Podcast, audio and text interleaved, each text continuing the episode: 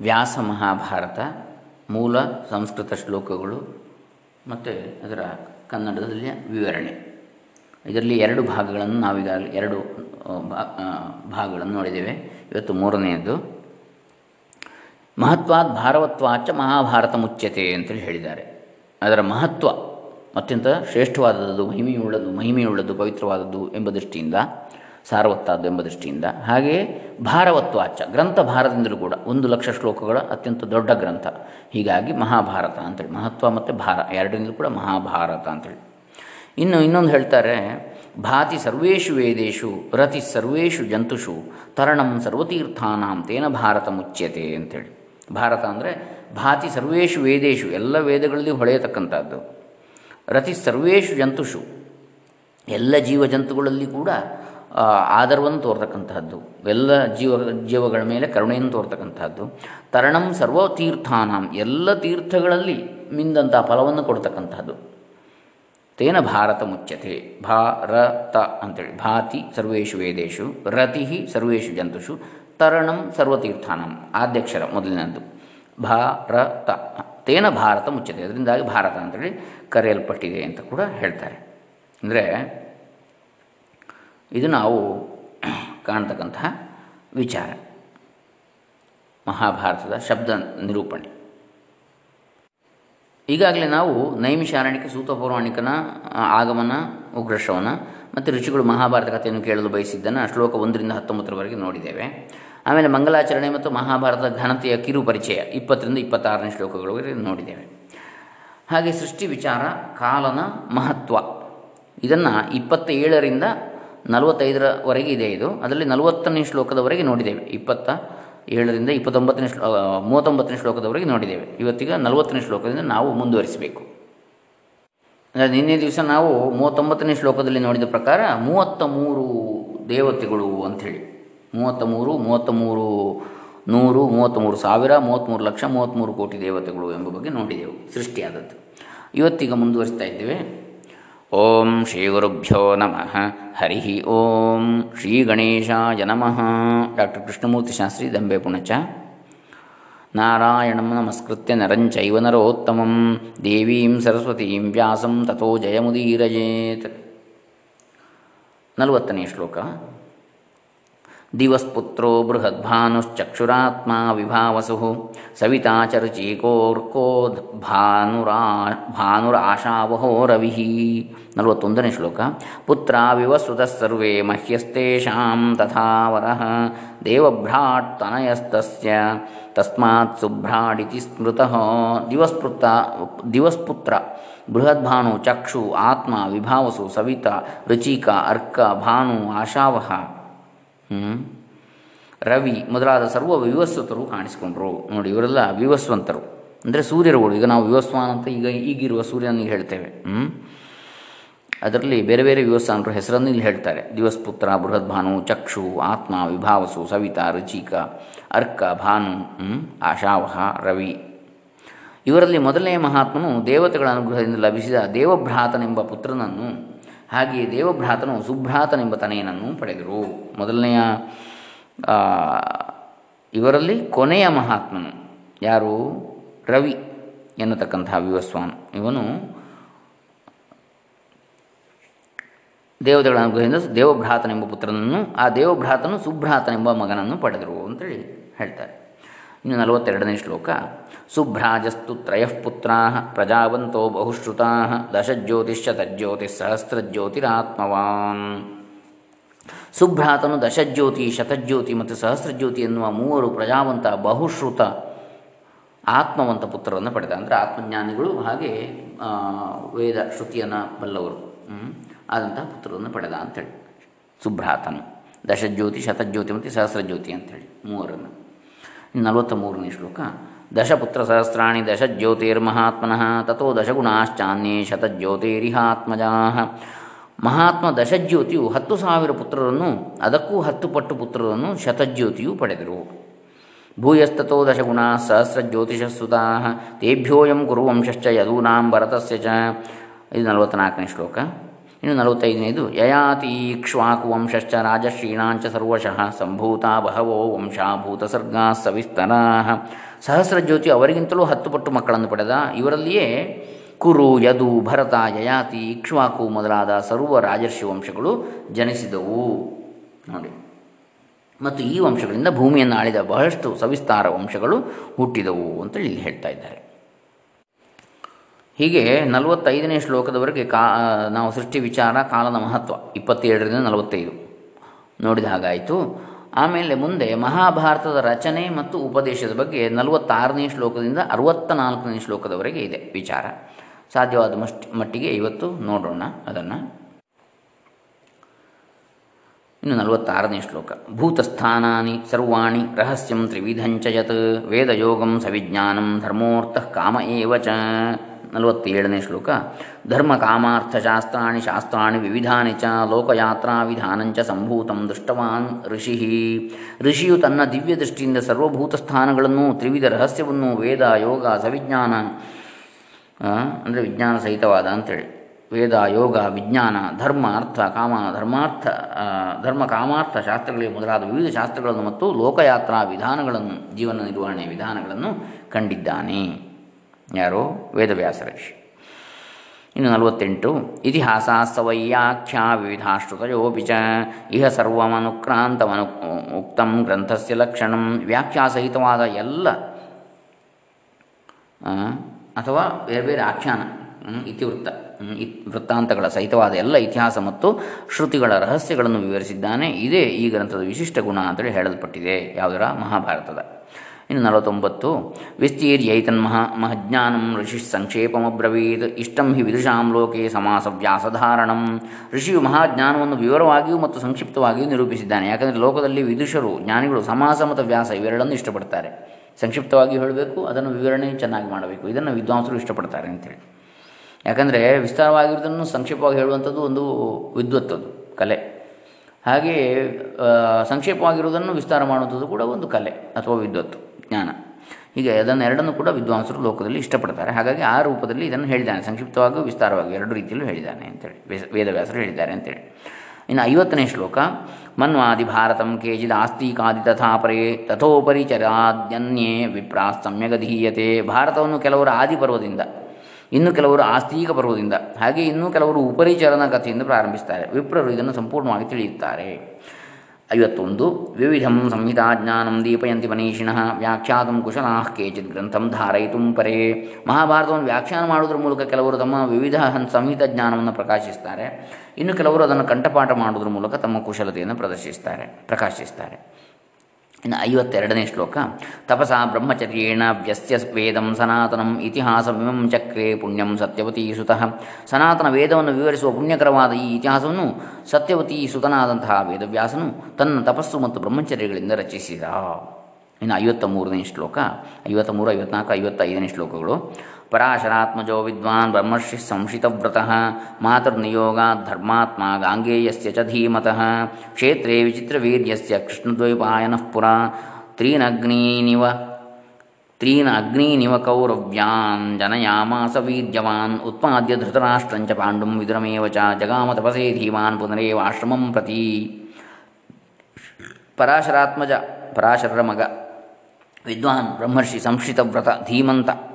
ಕೃಷ್ಣ ದ್ವೈಪಾಯನನು ತಾಯಿ ಮತ್ತು ಧರ್ಮಾತ್ಮ ಧೀಮಂತ ಗಾಂಗೆಯನ ಸೂಚನೆಯಂತೆ, ಭೀಷ್ಮನ ಸೂಚನೆಯಂತೆ, ವಿಚಿತ್ರ ವೀರ್ಯನ ಪತ್ನಿಯರಲ್ಲಿ ಮೂವರು ಅಗ್ನಿ ಸದೃಶರು ವೀರರು ಆದ ಧೃತರಾಷ್ಟ್ರ, ಪಾಂಡು ಮತ್ತು ವಿದುರರಿಗೆ ಜನ್ಮವನ್ನಿತ್ತು. ತಪಸ್ಸಿಗೋಸ್ಕರ ಪುನಃ ತನ್ನ ಆಶ್ರಮಕ್ಕೆ ತೆರಳಿದ.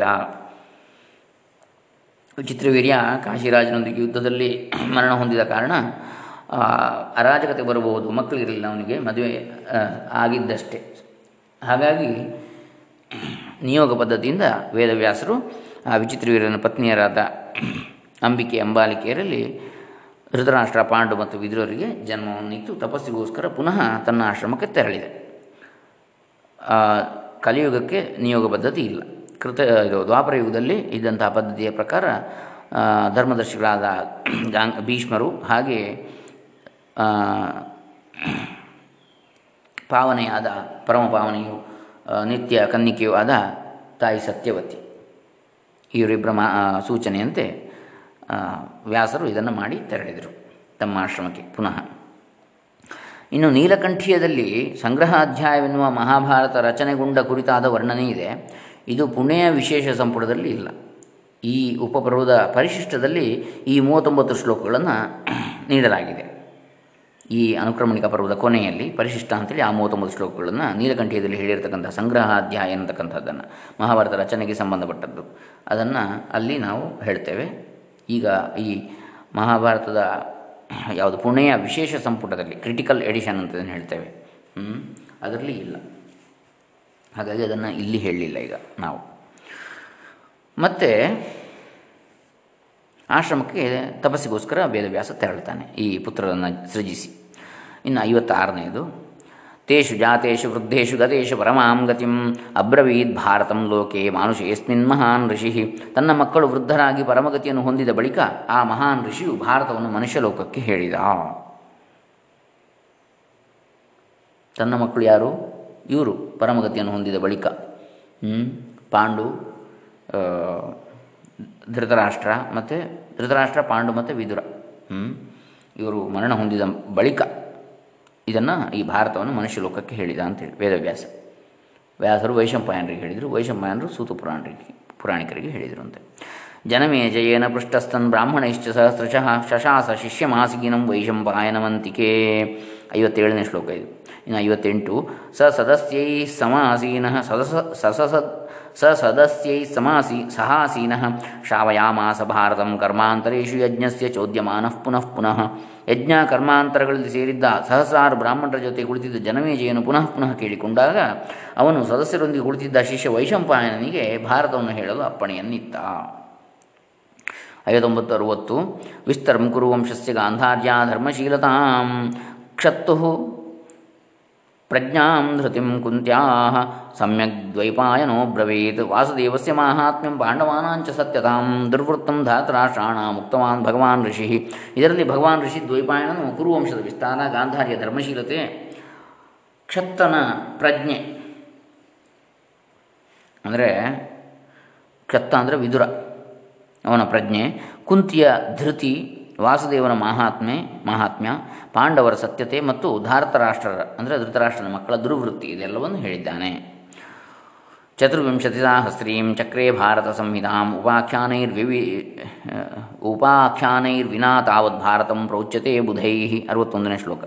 ಭಾರತ ಸಂಹಿತದಲ್ಲಿರುವ ಉಪಾಖ್ಯಾನಗಳನ್ನು ಬಿಟ್ಟು ಉಳಿದ ಇಪ್ಪತ್ನಾಲ್ಕು ಸಾವಿರ ಶ್ಲೋಕಗಳನ್ನು ಭಾರತವೆಂದು ತಿಳಿದವರು ಪರಿಗಣಿಸ್ತಾರೆ. ಉಪಾಖ್ಯಾನ ಬಿಟ್ಟು ಇಪ್ಪತ್ನಾಲ್ಕು ಸಾವಿರ ಶ್ಲೋಕಗಳನ್ನು ಮಾತ್ರ ತಕ್ಕೊಂಡು ಅದನ್ನು ಭಾರತ ಅಂತ ಹೇಳ್ತಾರೆ. ಅರವತ್ತೆರಡನೇ ಶ್ಲೋಕ ತಥೋ ತಥೋಧ್ಯರ್ಧಶತಂ ಭೂಯ ಸಂಕ್ಷೇಪಂ ಕೃತವಾನ್ ಋಷಿ ಅನುಕ್ರಮಣಿಮಾಧ್ಯಾಯಂ ವೃತ್ತಾಂತಾನಾಂ ಸಪರ್ವಣಾಂ. ಕ್ರಮ ಕ್ರಮೇಣವಾಗಿ ಋಷಿಯು ಎಲ್ಲ ಪರ್ವಗಳನ್ನು ಸಂಕ್ಷೇಪವಾಗಿ ಪರಿಚಯಿಸುವ ನೂರೈವತ್ತು ಶ್ಲೋಕಗಳು ಅನುಕ್ರಮಣಿಕಾ ಅಧ್ಯಾಯವನ್ನು ಸೇರಿಸಿದ. ಇನ್ನು ಅರವತ್ತ ಮೂರನೇ ಶ್ಲೋಕ, ಇದಂ ದ್ವೈಪಾಯನ ಪೂರ್ವಂ ಪುತ್ರಮಧ್ಯಾಪಯಚ್ಛುಕಂ ತಥೋನ್ಯೇಭ್ಯೋ ಅನುರೂಪೇಭ್ಯ ಶಿಷ್ಯೇಭ್ಯ ಪ್ರತದ, ಪ್ರದದೌ ಪ್ರಭು. ಇಲ್ಲಿ ಚತುರ್ವಿಂಶತಿ ಸಾಹಸ್ರೀಂ ಚಕ್ರೇ ಭಾರತ ಸಂಹಿತಾಂ ಎನ್ನುವ ಶ್ಲೋಕಕ್ಕೆ ಮೊದಲು ನೀಲಕಂಠ್ಯದಲ್ಲಿ ಒಂದು ಶ್ಲೋಕ ಇದೆ.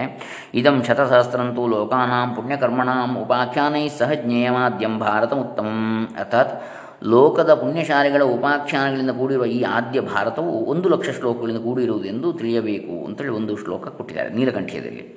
ಅದು ಈ ಪುಣ್ಯ ಎಡಿಷನ್ನಲ್ಲಿ ಇಲ್ಲ. ಮುಂದೆ ಏನು ಹೇಳ್ತಾರೆ? ಇದಂ ದ್ವೈಪಾಯನ ಪೂರ್ವಂ ಪುತ್ರಮಧ್ಯಾಪಯಚ್ಛುಕಂ ತಥೋ ಅನ್ಯೇಭ್ಯೋ ಅನುರೂಪೇಭ್ಯ ಶಿಷ್ಯೇಭ್ಯ ಪ್ರತದೌ ಪ್ರಭು. ಇದು ಅರವತ್ತ ಮೂರನೇ ಶ್ಲೋಕ. ಪ್ರಭು ದ್ವೈಪಾಯನನ್ನು ಅಂದರೆ ಕೃಷ್ಣ ದ್ವೈಪಾಯನ ವ್ಯಾಸರು, ಪೂರ್ವದಲ್ಲಿ ಇದನ್ನು ಪುತ್ರ ಶುಕನಿಗೆ ಉಪದೇಶಿಸಿದ ಮತ್ತು ನಂತರ ಇದರ ಅನುರೂಪ ಶಿಷ್ಯರಿಬ್ಬರಿಗೆ ಹೇಳಿಕೊಟ್ಟ. ಅರವತ್ತ ನಾಲ್ಕನೇ ಶ್ಲೋಕ. ನಾರದೋ ಶ್ರಾವಯದ್ದೇವಾನ್ ಅಸಿದೋ ದೇವಲಃ ಪಿತೃನ್ ಗಂಧರ್ವೈಕ್ಷರಕ್ಷಾಂಸಿ ಶ್ರಾವಯಾಮಾಸ ವೈ ಶುಕ. ನಾರದನು ಇದನ್ನು ದೇವತೆಗಳಿಗೆ ಹೇಳಿದ. ಅಸಿತ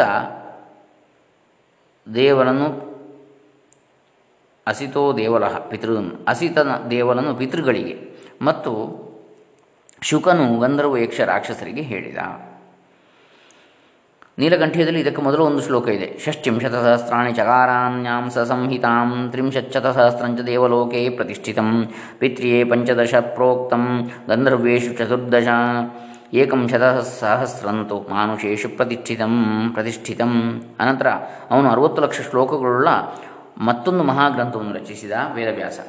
ಅದರಲ್ಲಿ ಆ ಮೂವತ್ತು ಲಕ್ಷ ಶ್ಲೋಕಗಳು ದೇವಲೋಕದಲ್ಲಿಯೂ, ಹದಿನೈದು ಲಕ್ಷ ಶ್ಲೋಕಗಳು ಪಿತೃಲೋಕದಲ್ಲಿಯೂ, ಹದಿನಾಲ್ಕು ಲಕ್ಷ ಶ್ಲೋಕಗಳು ಗಂಧರ್ವ ಲೋಕದಲ್ಲಿಯೂ, ಉಳಿದ ಒಂದು ಲಕ್ಷ ಶ್ಲೋಕಗಳು ಮನುಷ್ಯ ಲೋಕದಲ್ಲಿಯೂ ಪ್ರಚಾರದಲ್ಲಿವೆ ಅಂತೇಳಿ ಬರ್ತದೆ ಅದರಲ್ಲಿ. ಹಾಗೆ ನಾರದನು ಇದನ್ನು ದೇವತೆಗಳಿಗೆ ಹೇಳಿದ, ಹಸಿದ ದೇವನನ್ನು ಪಿತೃಗಳಿಗೆ, ಶುಕನು ಗಂಧರ್ವ ಯಕ್ಷ ರಾಕ್ಷಸರಿಗೆ ಹೇಳಿದ ಅಂತೇಳಿ. ಇನ್ನು ಮುಂದೆ ನೀಲಕಂಠದಲ್ಲಿ ಒಂದು ಶ್ಲೋಕ ಇದೆ. ಅಸ್ಮಿಸ್ತು ಮಾನುಷೇ ಲೋಕೆ ವೈಶಂಪಾಯನ ಉಕ್ತವಾನ್ ಶಿಷ್ಯೋ ವ್ಯಾಸಸ್ಯ ಧರ್ಮಾತ್ಮ ಸರ್ವವೇದವಿದಾಂ ವರಹ ಏಕಂ ಶತಸಹಸ್ರಂತು ಮಯೋಕ್ತಂ ವೈ ನಿಬೋಧದ ವ್ಯಾಸ ಶಿಷ್ಯ ಧರ್ಮಾತ್ಮ ವೈಶಂಪಾಯನನು ಮನುಷ್ಯ ಲೋಕದಲ್ಲಿ ಇದರ ಪ್ರಚಾರಕನಾದ ನಾನೂ ಕೂಡ ಯಾರ ಸೂತ ಪೌರಾಣಿಕ ಉಗ್ರ ಉಗ್ರಶ್ರವ. ಒಂದು ಲಕ್ಷ ಶ್ಲೋಕಗಳ ಪಾಠವನ್ನು ಹೇಳುತ್ತೇನೆ, ಕೇಳಿ ಅಂತ ಹೇಳ್ತಾನೆ. ಯಾರು? ಉಗ್ರಶ್ರವಸ್. ಆಮೇಲೆ ಹದಿನೈದು ಅರವತ್ತೈದನೇ ಶ್ಲೋಕ, ದುರ್ಯೋಧನನೋ, ದುರ್ಯೋಧನೋ ಮನ್ಯುಮಯೋ ಮಹಾದ್ರುಮಃ. ದುರ್ಯೋಧನೋ ಮನ್ಯುಮಯೋ ಮಹಾದ್ರುಮಃ ಸ್ಕಂದಃ ಕರ್ಣಶಕುನಿಸ್ತಸ್ಯ ಶಾಖಾ. ದುಶಾಸನ ಷಷ್ಟಿ ಪುಷ್ಪಫಲೇ ಸಮೃದ್ಧೇ ಮೂಲಂ ರಾಜಾ ಧೃತರಾಷ್ಟ್ರೋ ಅಮನೀಷಿ. ದುರ್ಯೋಧನನು ಕ್ರೋಧದ ಮಹಾವೃಕ್ಷ. ಮನ್ಯುಮಯೋ ಮಹಾದ್ರುಮಃ, ಕ್ರೋಧರೂಪಿ ಮಹಾವೃಕ್ಷ. ಕರ್ಣನು ಅದರ ಕಾಂಡ. ಶಕುನಿಯು ಅದರ ರೆಂಬೆ, ದುಶಾಸನನು ಸಮೃದ್ಧ ಪುಷ್ಪ ಫಲ ಮತ್ತು ಅಜ್ಞಾನಿ ರಾಜ ಧೃತರಾಷ್ಟ್ರನು ಅದರ ಬೇರು ಅಂತೇಳಿ ಹೇಳಿ ಒಂದು ಕಾವ್ಯಮಯವಾಗಿ, ರೂಪಕವಾಗಿ ವರ್ಣನೆ ಮಾಡ್ತಾರೆ. ಈ ಮಹಾಭಾರತ ದ ಸ್ವರೂಪವನ್ನು, ದುರ್ಯೋಧನನೆಂಬ ಕೋಪದ ವೃಕ್ಷದಲ್ಲಿ ಕರ್ಣನು ಎಂಬಂತಹ, ಕರ್ಣನೆಂಬ ಕಾಂಡ, ಅದರಲ್ಲಿ ಶಕುನಿಯು ಅದಕ್ಕೆ ರೆಂಬೆಯಾಗಿಯೂ, ಕರ್ಣನೆಂಬ ಮಿತ್ರ ಕಾಂಡವಾಗಿಯೂ, ಆ ಕ್ರೋಧಕ್ಕೆ ಮಿತ್ರನಾಗಿ, ಆಮೇಲೆ ಶಕುನಿಯು ಎಂಬಂತಹ ತಂತ್ ಕುತಂತ್ರಿ. ಅವನು ರೆಂಬೆಯಾಗಿಯೂ, ಆಮೇಲೆ ದುಶ್ಯಾಸನನೆಂಬಂಥ ಧೂರ್ತ ಸಮೃದ್ಧ ಪುಷ್ಪ ಫಲವಾಗಿಯೂ ಆಮೇಲೆ ಧೃತರಾಷ್ಟ್ರನೆಂಬಂಥ ಅಜ್ಞಾನಿ ರಾಜ ಅದರ ಬೇರಾಗಿಯೂ ಇದ್ದಾರೆ ಅಂತೇಳಿ. ಇನ್ನು ಅರುವತ್ತ ಆರನೇ ಶ್ಲೋಕ. ಯುಧಿಷ್ಠಿರೋ ಧರ್ಮಮಯೋ ಮಹಾದ್ರುಮ ಸ್ಕಂಧೋರ್ಜುನೋ ಭೀಮಸೇನೋಸ್ಯ ಶಾಖಾ ಮಾದ್ರೀಸುತೌ ಪುಷ್ಪಫಲೆ ಸಮೃದ್ಧೆ ಮೂಲಂ ಕೃಷ್ಣೋ ಬ್ರಹ್ಮಚ ಬ್ರಾಹ್ಮಣಾಶ್ಚ. ಯುಧಿಷ್ಠಿರನು ಧರ್ಮದ ಮಹಾವೃಕ್ಷ ನೋಡಿ. ಅಧರ್ಮ ವೃಕ್ಷ ದುರ್ಯೋಧನ ಕೋ ಕ್ರೋಧದ ವೃಕ್ಷ ಅಂತ ಹೇಳಿ ಆಯಿತು. ಈ ಧರ್ಮ ಮಹಾವೃಕ್ಷ ಯುಧಿಷ್ಠಿರ, ಅರ್ಜುನನದರ ಕಾಂಡ ಭೀಮಸೇನದರ ರೆಂಬೆ, ಮಾದರಿಯ ಮಕ್ಕಳಿರುವರು ಅಶ್ವಿನಿ ದೇವತೆಗಳು, ಸಮೃದ್ಧ ಪುಷ್ಪ ಫಲಗಳು ಮತ್ತು ಕೃಷ್ಣ, ಬ್ರಹ್ಮ ಬ್ರಹ್ಮ ಮತ್ತು ಬ್ರಾಹ್ಮಣರು ಅದರ ಬೇರುಗಳು ಅಂತೇಳಿ ಹೇಳ್ತಾರೆ. ಅರವತ್ತಾರನೇ ಶ್ಲೋಕ.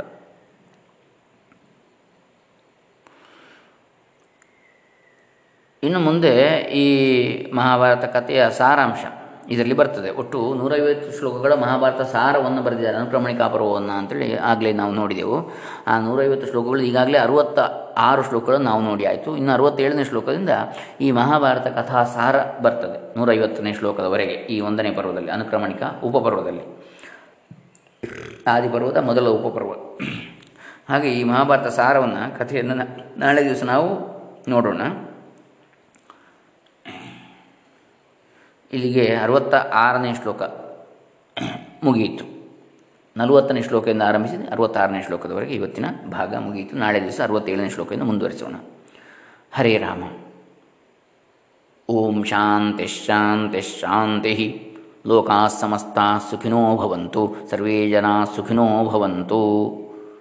ಹರಿ ಓಂ ತತ್ಸತ್.